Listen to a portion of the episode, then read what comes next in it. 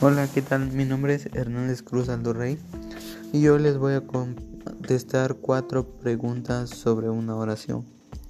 Y vamos a empezar con la primera. La primera pregunta es, ¿qué es una oración? Bueno, una oración es una unidad sintáctica con sentido completo. Está conformada por predicados y sujetos este último puede ser expreso o implícito.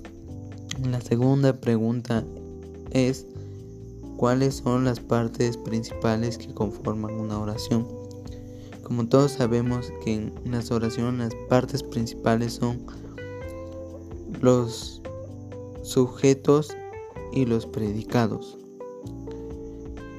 La tercera pregunta también es ¿Qué es el sujeto en una oración? Bueno, el sujeto es quien afectúa la acción o que dice algo.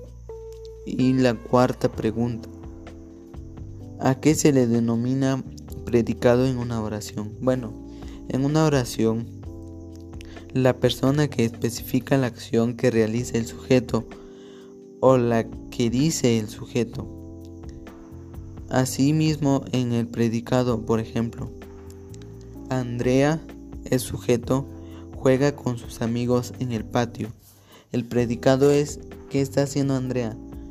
Está jugando con sus amigos en el patio.